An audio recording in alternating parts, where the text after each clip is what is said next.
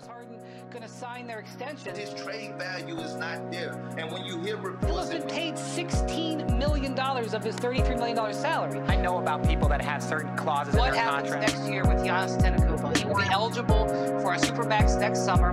If he resigns, a new reality is the players are going to move around, and the players are, are, are not going to want to spend their whole you know life. and because they didn't want to go into the penalty of the luxury tax, they traded James Harden. Somebody's going to be making $50 He million a year. a home. Some- he probably could have made a little bit more money this summer in free I think he agency. could have got a lot more in the offseason. When uh, you got a chance to secure the bag, Got to you do secure it. it, man. No question.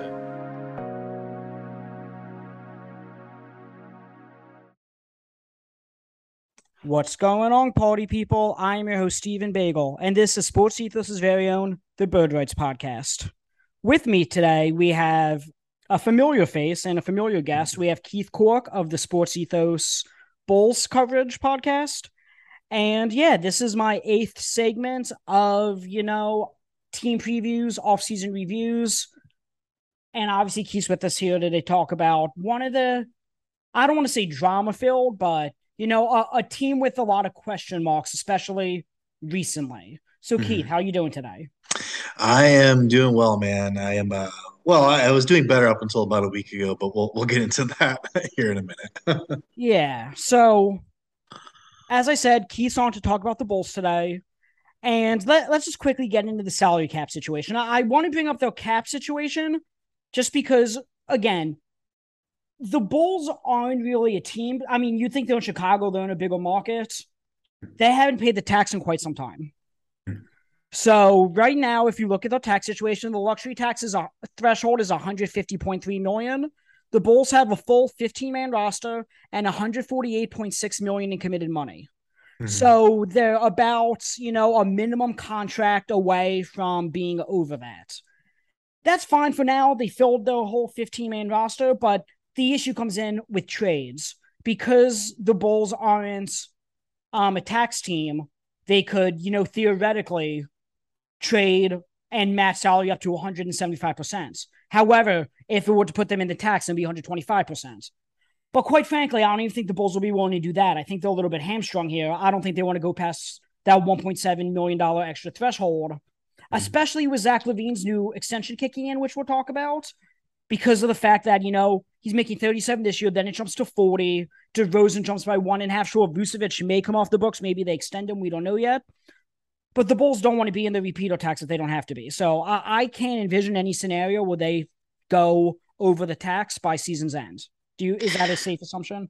I think that's uh, more than the safe assumption. Yeah, you know, it's been a sticking point with Bulls fans for a while that you know the that Jerry Reinsdorf just won't open the pocketbook and, and spend to the tax, and that's just been the case, uh, as you said, for a long time. So, not only that, but you know, this isn't really a title contender, which we, I know we'll get into at some point. But uh, I think you know the biggest the biggest goal over the last couple seasons for the Bulls has been to retain Zach LaVine, and as you mentioned, they signed him to that dotted line to that extension. So um, that's going to kick in. I, I think this team's going to look drastically different here in about a season or two.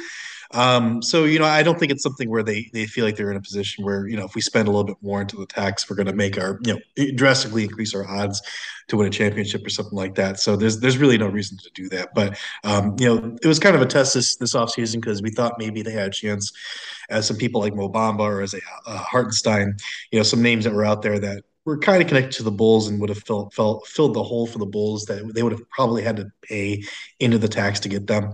Uh, and they just didn't do it. So I think, you know, after seeing that happen, yeah, I don't, I don't think there's any way that the Bulls spent to the tax. So there was some discourse on Bulls Twitter that I've seen right when they signed Andre Drummond to what was it, two for six and a half with the player option in year two. So 3.2 guaranteed, and then he has a player option next year for 3.4 about. The discourse with it was the fact that they used the biannual exception to bring in Tristan Thompson last year. Yeah. And had they not done that, they could have used the biannual exception to sign Drummond. Then they would have had the full mid-level exception to spend on somebody. And who Mhm. knows if the right guy was willing to play in Chicago for the mid-level exception, maybe they would have went over the tax. But I I don't know. I just again, I don't really see the Bulls being competitive enough. They did what they had to do to keep Zach LaVine, but I don't think there's any scenario unless like you know, a Bradley Beal presents himself or Shai Gilgeous-Alexander. I'm just thinking guys that could, you know, stars that could potentially be traded. um, which I don't think either of those guys will be anytime soon. But especially Beal has no trade clause now. Um, but yeah, so th- there was some mismanagement, I feel. And it reminds me a little bit of when I was on when you were moving and I was on with Trey, and we talked about, you know, the Arenas role with Ayo Dosunmu. They kind of hamstrung themselves and couldn't get him the third year because they gave it to Simonovic instead. Right. So the front office has done some really good things. Mm-hmm. Uh, trading the pick that became Franz Wagner for Vucevic and another first round pick aside. There definitely has been some mismanagement. So again, I'm not trying to tear down the Bulls, I, am nothing like that. But yeah, what do you think? I know AK, he was with the Sixers, so I'm familiar with him. How comfortable are you with the moves they've made? Just small things like that, that, like, again, not an average NBA fan or even average Bulls fan will notice, but I think a guy like me who's more familiar with the front office aspect, it's like, why would you give Tristan Thompson the biannual exception when, you know, you could have saved it and yeah. I mean, I know backup center was a need last year, so maybe they were mm-hmm. that desperate to get a backup center and try to win a playoff series. I mean, I can't, I can't be angry. So, you know, when you're a Bulls fan and you've been following this team for a long time, I can't be angry at the front office right now because the feeling, you know, in the last couple seasons has been so drastically different uh, compared to the Garpax years, the you know, the years before, where it just seemed like, you know, it wasn't even like like financial mismanagement. It seems like they were always like on top of their financial uh, he had all their financial ducks in a row. But when it was Garpax, it felt like you know they didn't have the respect or the ear of anyone else around the league. You know, there's really no uh, trade talks happening. There was really no free agent signing here. Um, so it, it, was you know a situation where it just like felt stale. The Garpax you know had been basically there for a decade or more, you know, and it just was time to time to change the, you know, change it up. And so, you know, we got AK in and it felt like fresh and new. And, and of course the big Vooch trade and then uh, signing DeMar DeRozan. Um, you know, these are all good moves. Obviously, I think that they have, they're still in Chicago's good graces. Uh, I don't think, you know, I don't think anyone's really too upset about it, except for people that really pay attention to this stuff. But yeah, I have the same questions you do uh, Stephen. And I just don't, I don't really get some of the moves they've made uh, regarding that. Like it's just, you know, even if you don't think you're a championship contender and you're not even really interested in, in spending into the luxury tax, then, you know, you still want to have that flexibility, like you said, in case you have a big name free agent or a big name guy to say, hey, I want to go to Chicago. Uh, now, if that happens, you know, we don't have that flexibility to, as much flexibility to make that happen. Could they make it happen? Sure. Um, but they've taken away some of the tools to do that. So um, it is a big question mark for me. Um, you know, how confident am I in the front office? Like, you know, like I said, I'm used to Garpax, so uh, it's higher than than it was, you know, previously. But I do still have some questions for sure. So again, this is probably the Sixers fan coming out of me, and I'm not trying to get off topic, but AK does remind me a lot. You could tell that he worked under Elton Brand. Elton Brand, before we brought in Daryl Morey, he really swung for the fences. He brought in Jimmy Butler and traded for him. He brought in Tobias Harris a few months later to really, you know, try to go forward and push all his chips into win a championship. And then, you know, Jimmy Butler walked. He signed and traded him, got Josh Richardson, who was a pretty good player at the time. Josh Richardson hasn't been that player since. And then, you know, sign Al Horford. Like he really went for it before they brought in Daryl Morey.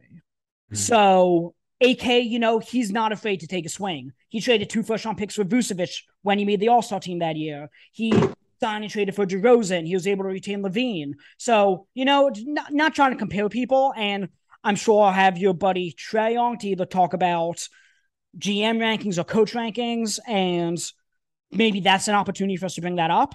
But I, am just prefacing it to say, you know, AK, you could definitely tell comes from the Elton Brand tree. yeah, I, I see what you're saying there, definitely. And um, yeah, I mean, I think that's what excites people in Chicago is just those big swings, you know. Um, and I think that I think he's doing everything that you know Jerry Reinsdorf wants him to do in the fact that you know they want to be a competitive team. It's not even necessarily that they want to be a championship contender because I don't think anyone that you know that knows basketball thinks that the Bulls are uh, this year. I mean, you know, as a homer, as a Chicago Bulls guy, I always hope that that's going to be the case. But uh, you know, best case scenario, I do think they have a higher ceiling than most people think, but um, I really don't think that's realistic. So, um, you know, I think that you know the big goal here is, is just to be a, a perennial playoff team, be a destination for free agents and stuff like that. So, um, I tip my hat to take K for getting that done. I think he's gotten that done a lot better than the previous regime did. Yeah, and Chicago kind of has a Philadelphia syndrome that oh yeah they're a big market, but they really can't attract like that big free agent because they're not LA or New Mhm. York, which or Brooklyn. New York obviously has issues of their own doing that, but um, anyway. So they they retain Zach LaVine, five years, Mhm. two hundred fifteen million dollars, and you know big swings. They're okay. Keeping Zach LaVine, I'm okay with. The only way to really get star power in today's NBA is either draft for, draft for, drafted or trade for a guy under contract for multiple years. I mean, uh, again, unless you're one of those huge markets, odds are a big name free agent or develop really well. If you could develop a guy who signs with you, then sure. And he turns into a Donovan Mitchell. I know they drafted him, but I'm saying if you're really good developing, like Toronto getting Pascal Siakam, I know set bad example because they drafted him as well. But same idea. If you're good at player development, you draft well, and you're able to trade for big names, that's really the only way you're gonna be able to be competitive in Mhm. today's NBA. If you're not in like again in LA, New York, Brooklyn, etc. Mhm. So Zach LaVine, I'm okay with five for two, five for two fifteen. He has a player option 25, 26. Then they re-signed Derrick Jones Jr. and Drummond both to two years, six point six million dollars with player options next year, and Goran Dragic to a minimum. Mhm. So just overall, what? And then again, I'll throw in they drafted Dalen Terry. Mhm. So overall, what what do you think of the offseason? I mean, obviously the priority had to be signing LaVine. So once that happens, given the fact that, you know, they weren't really willing to go into the tax, they got an adequate backup for Vucevic and a guy who sure maybe he won't play many minutes in the playoffs because he's shown that he's really struggled, especially defensively in the playoffs, but I mean, you you he's going to eat minutes for the Bulls, which they didn't really have last year. And I'm talking about Andre Drummond, obviously. So, I mean, just what's the overall sentiment of Bulls fans, how they did this offseason? I think overall, you know, Bulls fans are pretty underwhelmed by the offseason. Um, you know, I think that's just my general feeling from other Bulls fans. I think, you know, people kind of looked at it and said, you know, they're hoping after a year where they uh, they traded for Vucevic and then the next year getting DeMar DeRozan, um, you know, they're hoping for maybe a bigger splash. And it just, you know, based on the on the Bulls salary cap situation and their again uh, insistence on not spending into the cap into the luxury tax, it just wasn't going to happen. So you know, me as a realistic Bulls fan, someone that's followed the sport and followed you know the Bulls for for many years, um, it didn't surprise me. Um, I think the big, as you said, the big goal this offseason was to re-sign Zach LaVine uh, to extend him, and they did that. They got that done. So you know, there there's your C. If you're going to give this a grade, there's your C right there. And then adding Drummond and Dragic, I think you know some veteran guys. But I think uh, you know you say Drummond's going to eat minutes. I think Dragic the same thing. I think you know he's not really going to be uh, significantly above the mean. He's not going to be a great guy to play in the playoffs. He's not going to be a starter that plays 30 minutes, but he's going to be a guy that allows you to bring Lonzo Ball back slowly, hopefully from his knee injury. Yeah, he's going to be a guy that is going to be better at that point guard than than Sumu uh, on most nights. I feel like so. Um, I feel like they brought in some pieces that that you know fit that are okay. So I give him like a C plus. Honestly, I think it's a you know maybe a little bit above average, a little bit more than I expected, but um, I did definitely want. I guess I hate to say better, a better backup big because I think Drummond, um, he's grown on me. I know, I, you know, we, we, had a little back and forth on Twitter, Stephen, about uh, about Andre Drummond. I'm, he's not a guy that really excites me too much, but he does bring an aspect and a dimension to the to the basketball game that the Bulls are sorely lacking. The Bulls were horrible rebounding yeah. team last year. Rebounding was just terrible, and that's one thing that he does obviously extremely well. I know he's been saying this offseason he, he's going to go down as the best rebounder in the history of the, of the sport, which I don't know if that's true, but he's definitely definitely up there. He's definitely one of the top guys. So Dennis Rodman um, begs to differ. Another yeah, yeah, yeah. There's quite a few people I think I'd put I put ahead of him, but he is he is very good at that aspect of basketball. It's it's his offensive touch that really um, I'm not too excited about because his, his touch around the rim is one of the worst for big men. Uh, obviously, he doesn't have the ability to shoot. So I think, you know, on offense, he's kind of a liability. But uh, the defensive side, rebounding, I think he's absolutely solid. So um, he's a good backup. He's he's not bad. Uh, and again, Dragic, you know, uh, step slow now, just a little bit older, but um, experienced, um, can help these guys like Dosunmu and Dalen Terry, you know, they and uh, just get better and, and, and you know every single day that he helped them get better in practice and just letting them know, you know, uh, helping them to to navigate the NBA life and all that. So I, I don't mind it. I think it's I think it was a pretty uh, pretty good offseason. Um, not necessarily a bad one. Um, was it you know exciting? It wasn't. I was hoping personally to get like like a Mo Bamba or Hartenstein uh, as a backup, but that again would have I think required the Bulls to spend as tax, and they just weren't going to do it. And I mean, it's tough to have two monster off seasons in a row. I mean, last year the Bulls signed Lonzo Ball, they signed and traded for DeRozan, and they got Alex Caruso on the MLA. So yeah. I think the fact that this year they were just, you know, able to retain their franchise guy, who though I don't ever really believe Zach LaVine was going to leave just because there really wasn't the suitors. One, there wasn't the suitors that really could pay up to get him, and two, with his knee concerns, he's going to lock up all the money that he could get, and then if he wants to request out, he could always request out later. Mm-hmm. So that was my idea thing. So I think the fact that they had a monster off season two years ago kind of bought them a pass this summer. And you know, they retained their franchise guy, and that's important. So you mentioned the Lonzo Ball injury. So let's talk about that. Yeah. I know you and Trey spoke on the last episode. Mm-hmm. From one to ten, how concerned are you about Lonzo Ball's injury? so tell our listeners what's your level of concern right now. Yeah, so uh, I think on the show we said we were between. I think I, I was a little bit lower than Trey. I think Trey said he was an eight point five. I said I was like I was like an eight.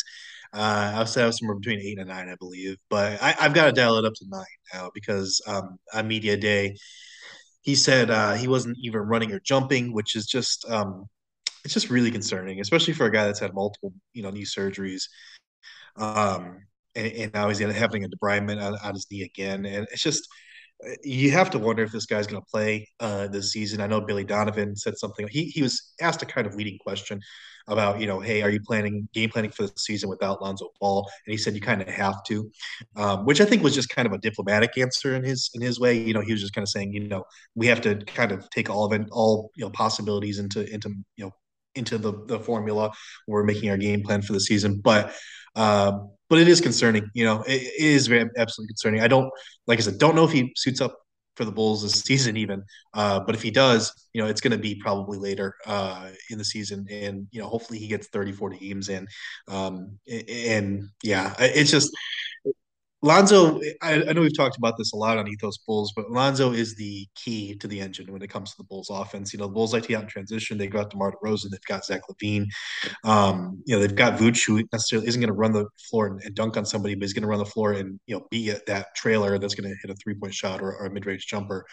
And so that's where the Bulls really thrived last season. They were, you know, first in a lot of the metrics as far as offensive efficiency in the transition. And that's just just not going to happen without Lonzo Ball. It's just not. Um, I do think there are pieces though that the Bulls, you know, added uh, this offseason. Uh, I think Dalen Terry specifically uh, is a guy that could blossom into more of a uh, a guard role. Honestly, I think he's more of like you know he's not Scottie Barnes, but he does have that that ability to see the floor. Um, he does have that playmaking ability for others. You know, he's like he can be that guy that's that's Alonzo Ball type, where he's more so making plays for others than making plays for himself. So, um, so I like that. I actually like that draft, and I should have seen. You know, if we were go go back and try to lead, read the tea leaves, I think at that point, you know, I did hear somebody say, "Well, that tips off to me that they might be a little more concerned about Lonzo Ball than they're letting on.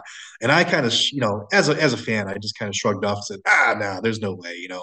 But now looking back, you know, it does seem that that might have been kind of them hedging their bets and saying, hey, maybe Lonzo's not going to be back this season, or maybe he's not going to be healthy to start the season at least. So um, let's get this guy and see if maybe we can start, you know, developing him to be more of a Lonzo Ball type. I think I might be at a 10. I yeah. mean, when this guy got knee surgery, what, eight months ago now? And mm-hmm. he's saying he can't run, jump, can't walk up steps. I mean, I don't know. I, I mm-hmm. really don't know. Lonzo's a great player. Again, even if he wasn't a great player, I mean, you never want to see anybody go through that. That that's the guy's living, um, playing yeah. basketball. So I don't know if I was a bull, and even not as a Bulls fan, I think I'm at a ten when mm like like I was at a 10 with Joe Harris when they said, "Oh yeah, his ankle surgery didn't really work. We need to do it again." mm That's kind of kind of well, okay. Well, Lonzo needs another surgery now because he can't run, jump, or climb steps. Eight months after the best doctors in the world are performing surgery on him, it makes me think there's like a again. This isn't me diagnosing. I'm a doctor of law, not a doctor doctor, but you know what I mean. I yeah. I feel like there might be something chronic that clearly hasn't been figured out yet because I don't even think Lonzo knows what's really wrong with him. Mm-hmm. Yeah. So, it, uh, I mean, yeah, you think about like, you know, I think about like Brandon Roy's of the world, the Greg Odens of the world, you know, um, and hopefully that's not a case where it's like, you know, this guy doesn't suit up again in the NBA for the rest of his life. I, that, that would be a 10 to me. Um, I'm not there yet. I think that there's a very strong possibility he doesn't play this season. So that's why, you know, I guess you can say I'm a nine and a half. I'll dial it up to a nine and a half, but I'm not quite at a 10 yet. I don't know. I, am I'm, I'm also the guy who said Ben Simmons is never going to play again, and he looks like he's going to be completely fine. So yeah. that's a, that's a whole nother thing. That's not a chronic injury thing. That's right. just him being prepared to play again. So last time I had you on, it was mid-season, and we talked about the Bulls. And back then, it was right before the trade deadline. We were assessing Coby White's trade value, and we said we can't imagine him getting traded by the deadline because of the fact that his trade value is lower than it's ever been. So now I mean, has he rehabilitated the trade value at all? Do you think he's he's going to be a restricted free agent? So I guess theoretically you don't have to trade him by the deadline because you can always sign and trade him, assuming you don't want to resign him. But I mean, the clock's ticking on okay, is he going to be rehabilitate trade value or not? And maybe Lonzo being out is an opportunity for him to be that Lou Williams type that we discussed, coming off the bench, microwave scorer type guy. Maybe that's the best situation. Mm-hmm form. But and I think, uh, yeah, and I think signing Goran Dragic, you know, helps him in that sense because again, I think you know Goran's a better point guard than, than Coby White is for sure. Um, and I think that's his ideal. I think that's his ideal role right now is just to be that guy that comes in and, and shoots and um, you know tries his best on, on the defensive end and just gives you know some hustle plays. I, you know, there, there's a lot of guys like that in the NBA. You know, that I just think I would rather have him. You know, you look at like a Malik Monk or or uh, uh, I'll look at like a Cam Thomas or something like that. Like there's so many guys in the NBA right now that I would rather have uh, than Coby White. So I don't think the Bulls are. If the Bull, let me say this: if the Bulls pull off a trade and get a second round pick or something like that, something of value, right, for Coby White, I that would be a coup for me. There's no like because I just don't think I think other teams around the league are just looking at the situation saying, you know, we're gonna dare the Bulls to resign this guy because the Bulls don't want him. I mean, there's there's really no spot in the roster for him right now. I don't know, and I'm, I'm excited to go through these minute projections projections with you because I don't know if he even has a spot in the rotation right now uh, on a nightly basis. Now, now that Lonzo Ball's out, he probably is going to get some minutes here and there. Um, but I think you know if Lonzo Ball is healthy, I don't think I don't think this guy even sniffs the floor. Okay, Interesting. So, I mean, you really can't rehabilitate trade value if you're not playing. So, again, the Bulls aren't really in a position to showcase him because, you know, they're making all these moves signaling they're trying to win now. So they're not going to play a guy just to showcase him. But again, with Lonzo Ball out, maybe we'll see. So let's get into some potential trade targets. Mm-hmm. So the Bulls, as I said, they'll kind of hamstrung because I don't think they're going to go into the tax. So they could only, let's say, the only real trade chip I found for them would be Coby White. Really, I don't mm. really see anybody else unless like a monster deal presented itself being moved. Maybe Derrick Jones Jr. when he's eligible, a guy like that. Maybe they could package him in White to get like a fifteen million dollar type guy potentially. But I mean, even then, 15 million, they'd be going into the tax. So let's say, I don't know, 11, 12 million. Let's say they could get like a Jae Crowder type, just mm-hmm. theoretically. Mm-hmm. So I made a list of guys that basically would fit within that range. And Keith, you've done this with me before. I'm just going to rattle off a bunch of guys and that are in that price range of the Coby White plus Derrick Jones or just Coby White or just guys within that price range. Mm-hmm. So my first guy is Cedi Osman, which I can't imagine Cleveland doing that because they need wings themselves desperately. But I have Cedi Osman. I have Jeff Green and Ish Smith for Coby White. And then I have some Detroit guys, Alec Burks, Hamidou Diallo, and Cory Joseph. I think if you get any of the three Detroit guys, it'd be a home run. Yeah, I would love Hamidou Diallo. I've been a fan of his for a while now. Um, just love his energy. I think you know, he brings some some things that the Bulls really like, especially on the defensive end. But uh, none of those guys really excite me. I mean, I just don't. I don't think you know if they could pull that off for Coby White. Yeah, I, I think I'd be for it just because those guys will bring some value. They, they all those guys you mentioned are are above above Coby White in my mind as far as like what value they'll bring to this team specifically. Um, but I just don't. I don't see it happening. I don't see the other teams being interested in them. But uh, but yeah, I I, um, I think Hamidou Diallo is probably the guy of those guys you mentioned that, that probably excites me the most. Any of those Detroit guys, like you said, would be good for for us. Okay. So the next list of guys I have David Nwaba and Sterling Brown of the Rockets. I know we've talked about Nwaba before previously. I know you liked his fit with the Bulls previously. He's similar to Javonte Green in my opinion. So again, not yeah. not a bad thing to have two of those guys, a guy you can play the wing, but so I have both of them. Luke Kennard, which would probably put you in the tax, even if you do Coby White and Derrick Jones. But hey, maybe an elite shooter, maybe it would be worth it, or maybe there's a subsequent move to be made to get off Tony Bradley to get back under the tax, something like, or include Tony Bradley in the trade, something like that in a three teamer. And then here's one of my favorite targets TJ McConnell. Mm, hmm Pretty one of the better backup point guards in the league. Yeah, I mean, yeah, I do like that. I do like that, and and you know that's that's the Pacers, and you know what are they looking for? They're looking for draft capital. They're looking for young uh, projects. So you know they might be interested in Coby White. That might be like one of the two teams. I think they definitely be interested.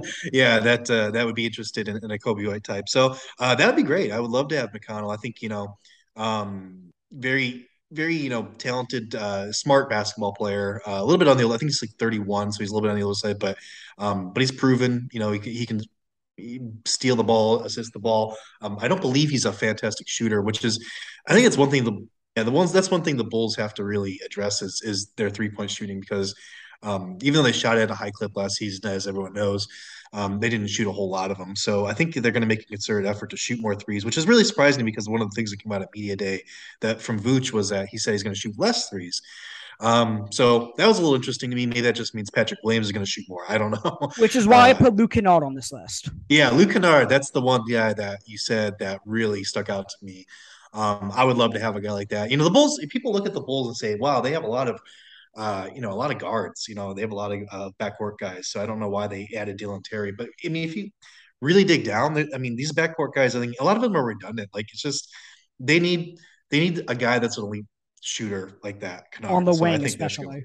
Yeah, and he's a little bit bigger too. So okay, so here's my next set of guys: Kendrick Nunn, who's from Chicago, Danny Green, who probably want to contribute to the playoffs. Really, he tore his ACL in that Miami series for Philly. Grayson Allen and George Hill from Milwaukee, and Taurean Prince.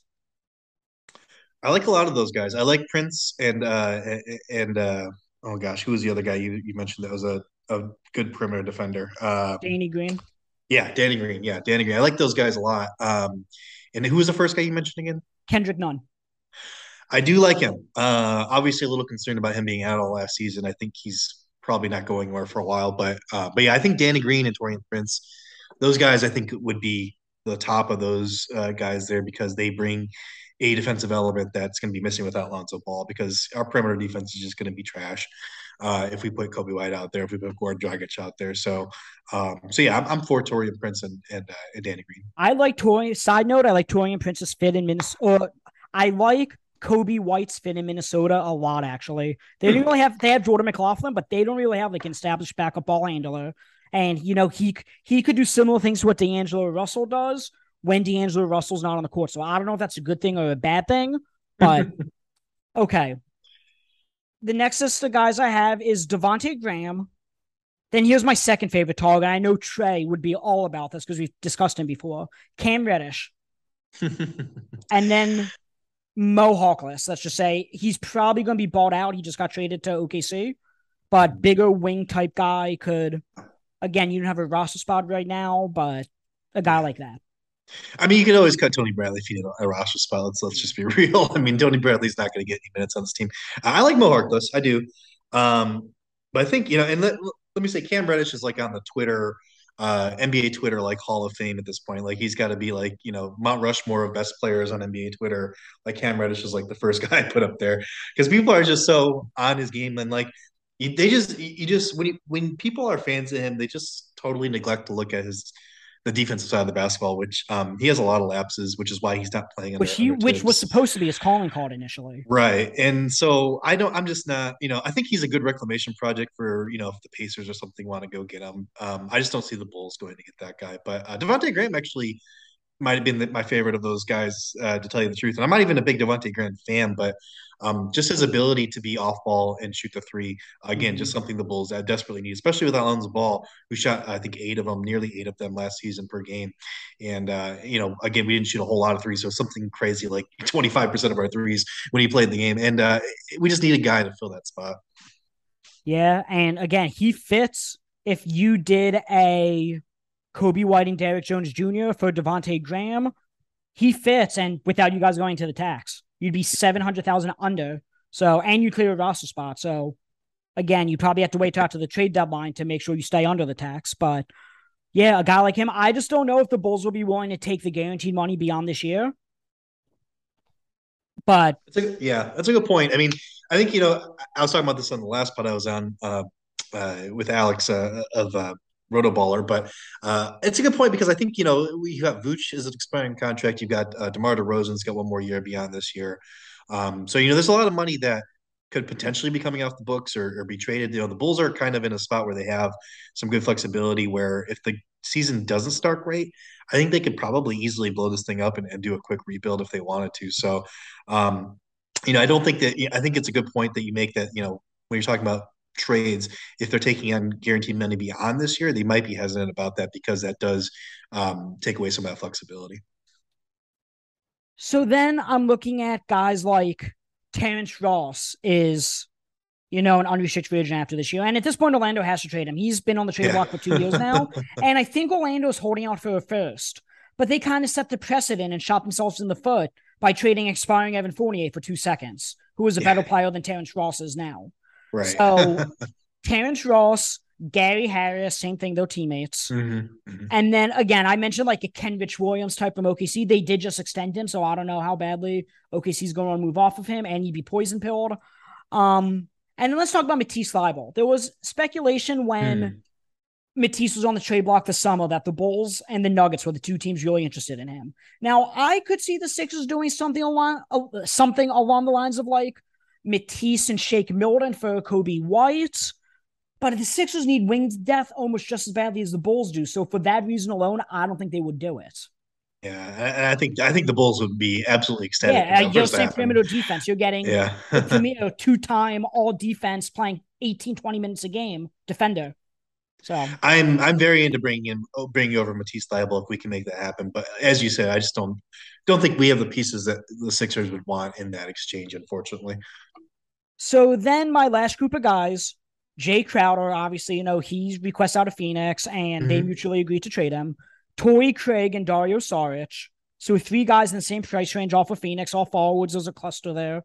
Then we have Justice Winslow, Josh Richardson, and then Jordan Clarkson and Rudy Gay. And then that's my full list. Um, I I have to say, of all those guys, probably Jae Crowder is my guy because you know I mean I think he's available. I think you know it's obviously out there that the Suns you know want to move him. Uh, he's not going to be attending training camp now, uh, and he's not afraid to shoot the basketball, and he's a very decent wing defender. So um, I think there's a lot of things to like about you know bringing Jae Crowder in if we can make that happen. Um, you know, if, if it's going to be Coby White and Derrick Jones Jr. and that's all we have to give up for him, uh, then yeah, I think that's absolutely a win for the Bulls. Yeah, but the issue with Crowder is that he kind of wants out of Phoenix because he's not going to be starting. I don't see him starting in Chicago either. So that's the one. Like the speculation yeah. that Dallas wants him and that Memphis, Memphis, he'll start as long as Jaren Jackson Jr. is out, and then maybe when Jaren Jackson comes back, they shift Steven Adams to the bench and play Triple J at the five. Hmm. But he's not going to start on Dallas. He's not going to start over like a Dorian Finney-Smith or Reggie Bullock. So I, I didn't know that was his issue. Yeah, I didn't know that was his issue, but that is his issue. It was that and the issue that they didn't want to give him an extension. Mm. So the two I, things combined. I can see the Bulls giving him an extension, but yeah, starting, I don't see him. He's not starting over Patrick Williams, yeah, most exactly. likely. So yeah, I don't think it's going to happen. So uh, I do like Torrey Craig and Justice Winslow for them, just because they could both kind of they're both athletes that could play the small ball five. If Drummond kind of you know you play a few playoff games and Drummond is a disaster. Mm. And then Josh Richardson, eh, he's okay. He's an expiring. So if you want to do Coby White and Derrick Jones Jr. for him, sure. Um, Jordan Clarkson, I like.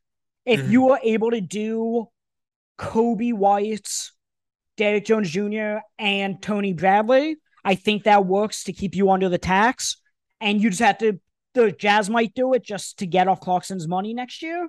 Mm. I, I'm just mad. They, they traded Bojan Bogdanovic not getting a pick back, so maybe they do the same with Clarkson. Well, I said, you know, I said there's like two teams I think that are, that have interest in Coby White, and that's another, you know, reclamation project for the Jazz right now makes a whole lot of sense. So, um, so if they're going to take, you know, Coby White and, and they they have some value, uh, they give that some value. I would absolutely take Jordan Clarkson, you know, former six man of the year, um, just a walking bucket. Uh, the Bulls need that on their bench. If you look at the Bulls bench, our scoring is just abysmal right now. You've got a, you know, you're at Caruso, you've got Drummond, you've got um, just, you know, guys that are good role players, but there's no there's no real. I mean, Coby White's supposed to be that guy, our walking bucket, and it just hasn't you know happened yet. Just it's just it's just not consistent. So uh, Jordan Clarkson, I wouldn't call him consistent necessarily, but he is not afraid to take a shot. There's never you never been a shot he didn't like.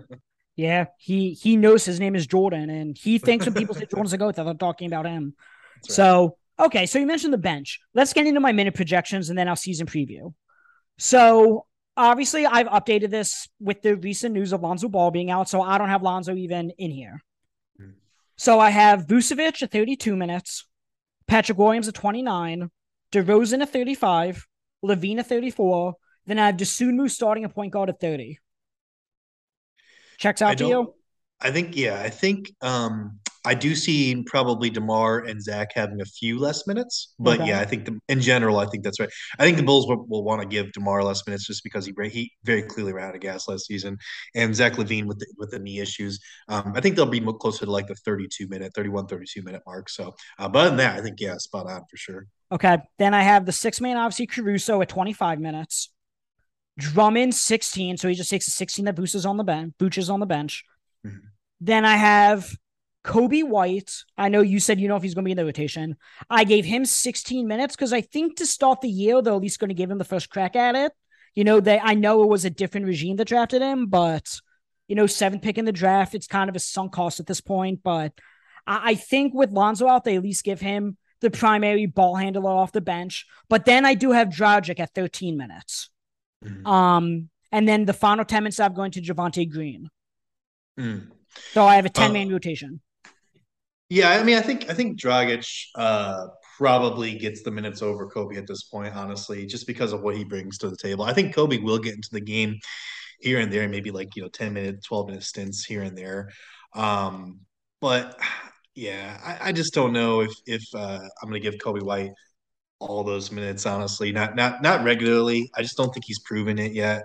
Um, that you know he's a guy that can do that, but no, I mean, I think I think you're you're pretty much spot on with that. And I'm trying to think, you know, because I, I, had Javonte Green kind of out of the lineup. I think he's another guy that's kind of he might get. Uh, would you have had ten minutes? You said. Yeah. Yeah, you know what? That might be right because I'm looking right now. I'm just trying to think. Um, I think Dalen Terry is the one that you've left off. That I think you're right. He does start the season without any minutes, but I think as the season progresses, even if the takes Bulls those are, Javonte Green and yeah. Coby White minutes, maybe even yeah. some Dragic minutes. Yep. Yeah, okay. and I think he'll he'll creep up to maybe the 15 to 20 minute, you know, maybe maybe ends up like 16, 17 minutes per game or something like that uh, on the season. Oh, on the season it'll probably be like 14 minutes a game, but you know, at, at, towards the end of the season he'll be in that 15 to 20 range because I do think this guy has a lot of skill and he uh, checks a lot of the boxes for the stuff that we need. Yeah, and again, I kind of just gave Javonte those minutes because the Bulls desperately need wings. I mean, I know they usually play smaller with like Caruso and Dosunmu and LaVine and DeRozan all on the court at the same time, but they really either have a lot of guards or a lot of fours. And then obviously Vucevic and Drummond. They don't really have that mid-tier guy. And again, maybe Terry is that guy as a point forward, ball hand. He doesn't need the ball in his hands, even though he's good with the ball in his hands. So yeah, may- maybe Terry does become that guy. Derrick Jones Jr., same thing, more of a four.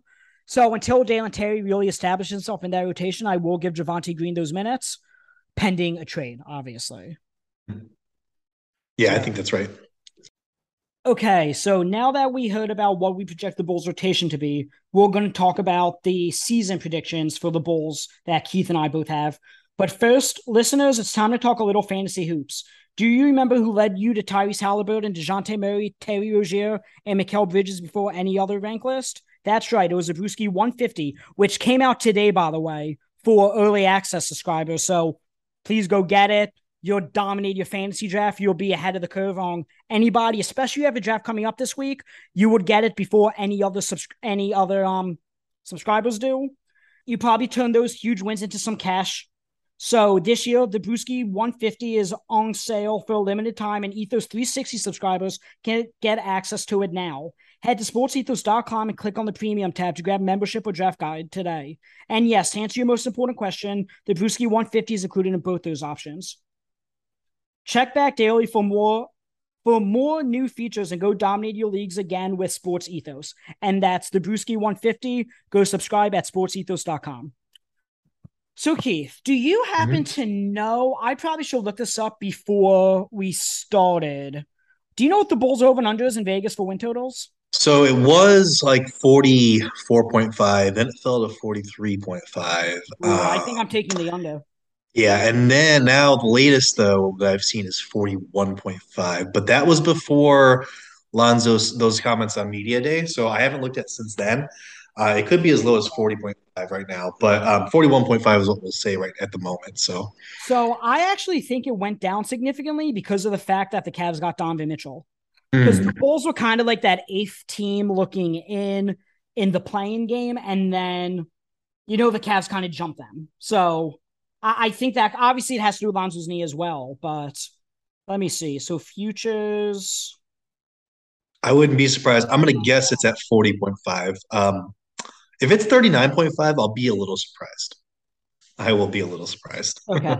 It is 42 and a half. Really? It climbed yeah. up. Hmm. And it's even it's even money. So interesting. Hmm. Okay. So let me see here. We discussed the 10 man rotation, the minute projections. So the Bulls, the thing that worries me is that, again, I know I keep comparing them to the Sixers, but I am a Sixers season ticket holder and, you know, I watch them the most. They remind me of last year's Sixers team that they just don't have the depth to really sustain not only an injury, but the rigors of an 82 to 100 game season if you include multiple rounds of the playoffs. Mm-hmm. I, I mean, you have the five, the starting five, and then you have Caruso. Other mm-hmm. than that, I mean, Drummond has shown he can really be an effective playoff player. Coby White, we don't even know if he's going to be the rotation. Dragic is 49 years old and after that, with Lonzo out, what else do you have? I mean, that's the thing that worries me, and that's why I think a trade has to be made. That's why I think you aim for Jordan Clarkson or a TJ McConnell, just somebody else who, sure, they might get eaten alive defensively, but they they can help with the depth issue. Mm-hmm. Yeah, um, yeah, I, I, do think depth has been, you know, it was a problem last season. Um, also, you know, when the when the stars were off the floor, uh, you know, our bench really struggled, especially they struggled to score. I mean, I, I don't know their plus minus off the top of my head, but I know it wasn't good. Uh, it was definitely in the bottom third of the league. So, um, you know, bench bench play has been an issue, and they didn't really. I mean, they added Dragic, they added Drummond, they added Dalen Terry. Um, but you know, again, Lonzo Ball's out now, so you know, you're shifting people up. I just I do think that there is a serious depth issue. I think you're correct about that.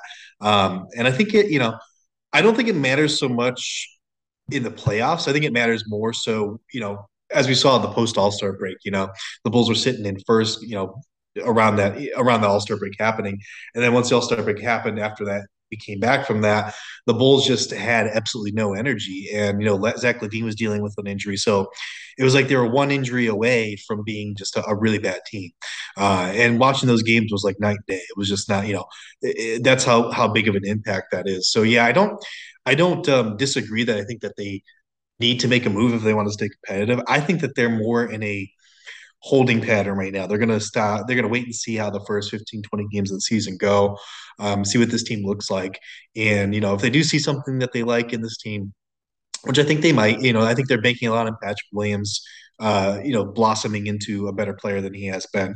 If that does happen, then I think, yeah, we might see something like that where they make a trade for a Jordan Clarkson type or, or a TJ McConnell or something along those lines. But um, if it's something where they come out and they're, you know, five and 15 to start the season, or, or you know, maybe they're, uh, you know, 10 and 25 or something like that. You know, it's not, you know, if it's something where we're, we're seeing struggles, I think that there, again, is a very real uh, possibility that the Bulls can go out there and move a Vooch uh, for some, you know, some draft capital maybe, or for somebody that uh, somebody that's younger and more of a project, or you know, move a DeMar DeRozan to a team that uh, you know where he can actually play for a championship and you know help him fulfill his wishes. So um, I don't think that's out of the question. I think a lot of Bulls fans are kind of in denial about that.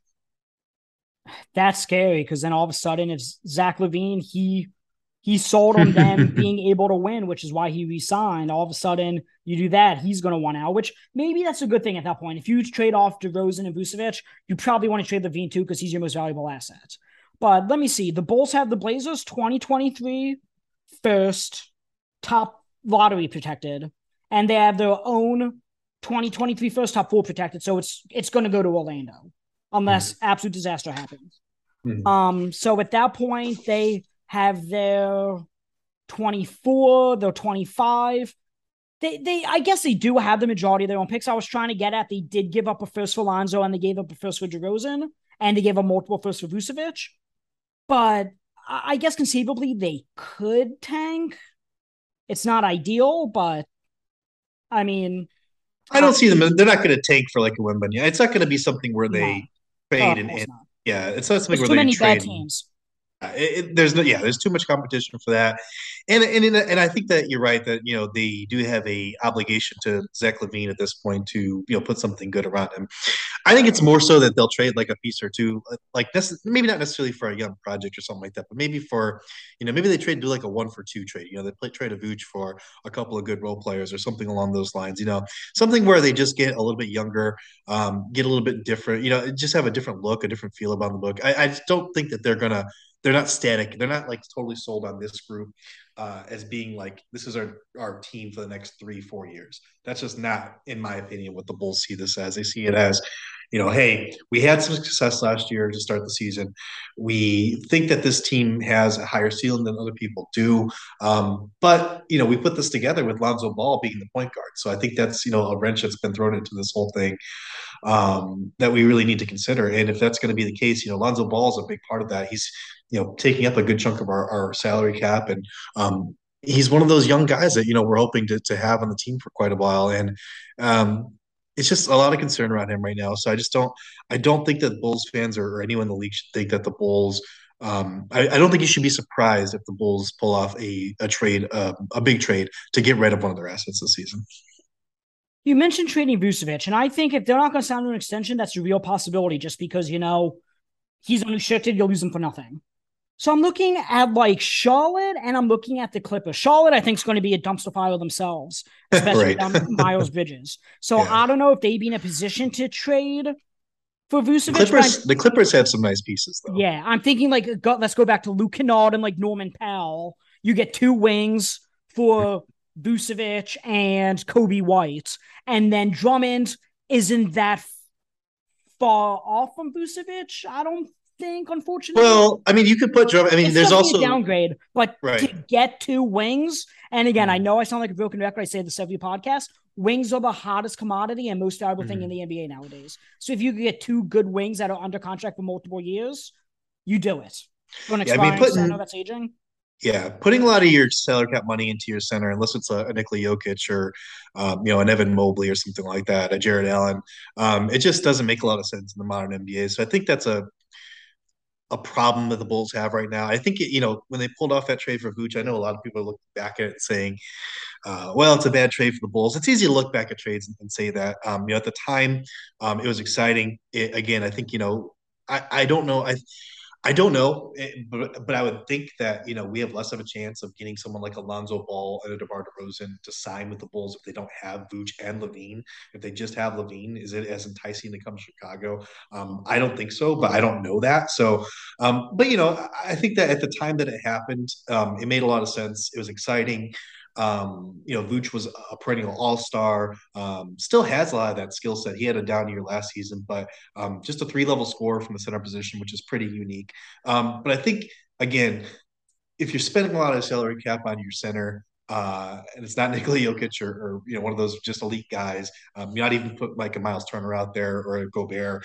Um, you know, if, if, it's not one of those type of players, um, I just don't think it's it's a smart thing to do in today's NBA. So, like you said, if they can trade him for a couple of wings that maybe aren't all star level, like you said, you know, Norm Powell and Terrence. Uh, I'm not Terrence Mann. You said uh, uh, Luke Kennard. I like Terrence Mann a lot too, by the way. Mm-hmm. But if you can get a couple of those wings, um, I think that's I think it's a smart trade. It's a decent trade. And then like I'm looking at Charlotte. I I know we just said they're probably not going to do anything, but like let's say they want to get off Gordon Hayward's money. Would you do yeah. Vucevic and Coby White to get Gordon Hayward? Who? Oh yeah. yeah. I mean, Gordon Hayward. I know he's he. Imagine him as a glorified six man where he doesn't have to put 35 minutes a game on his body, so maybe he stays healthier. Like imagine him backing up DeRozan and LaVine.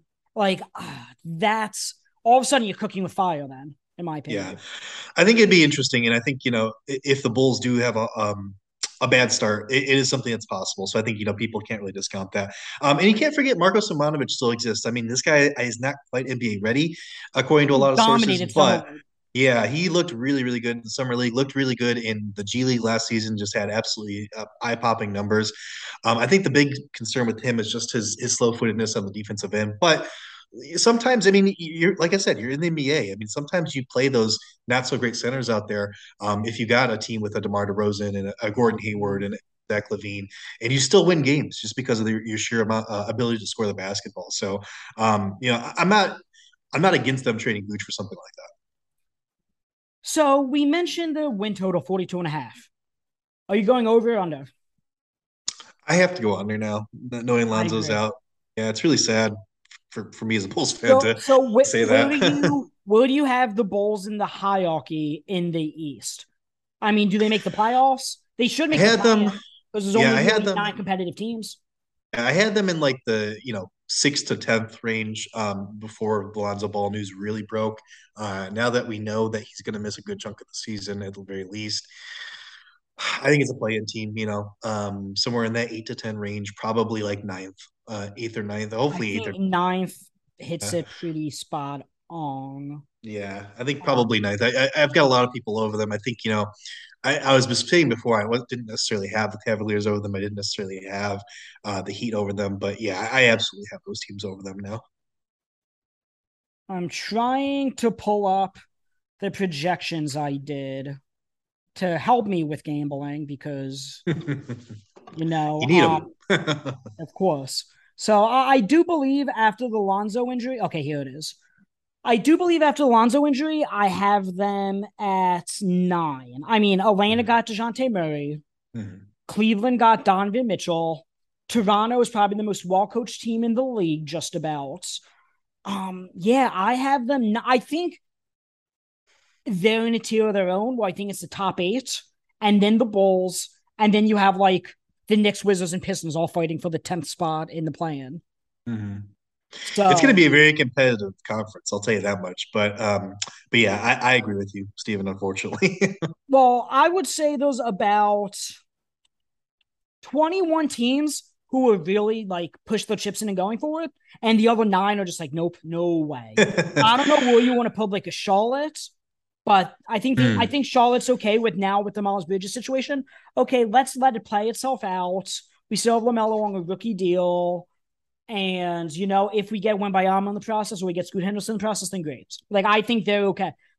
I, I think Kenny Atkinson would have done wonders for them, especially with Steve Clifford. I, I don't. I'm not a big Clifford fan at all. He's playing Mark Williams, who they just took in the first round, with the Exhibit Ten guys, with the fourth, fourth string guys at training camp. I saw that. Yeah. So I don't know, but the Bulls are one of those 21 teams that are really, you know, going for. I, I put the Knicks in the category going for it, just Yeah, based they the moves they made. Yep.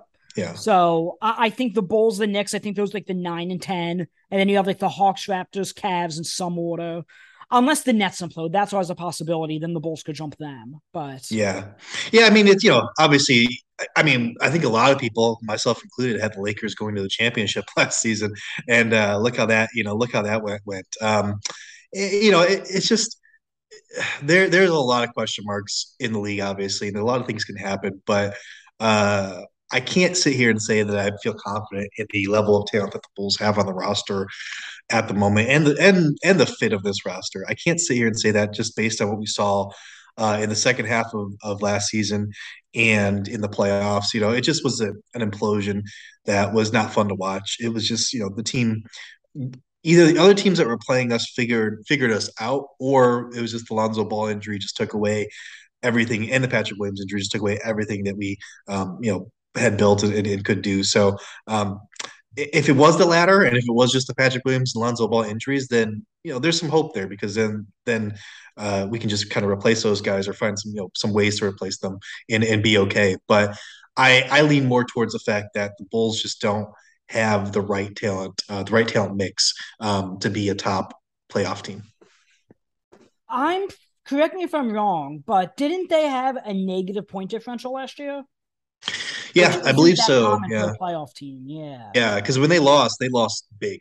so so that didn't uh, that didn't help matters. It was there were some games that just were really tough to watch. Um, so yeah, it, I don't I don't think it's a consistency thing. I think it was more of like a matchup thing. Again, I think it's just just the the the diversity of the talent on the team because you've got Zach LaVine and DeMar DeRozan occupy very much the same space. Vucevic, if you really want to maximize him on the floor, he would be more of a, like an alpha dog, like a like a Vuce or like a DeMar or a, a Zach LaVine. So having those three out there together, um, it always kind of made me head scratch a little bit. I was higher on the Bulls last season than most people, and it you know paid paid out for me. It was it, it worked well.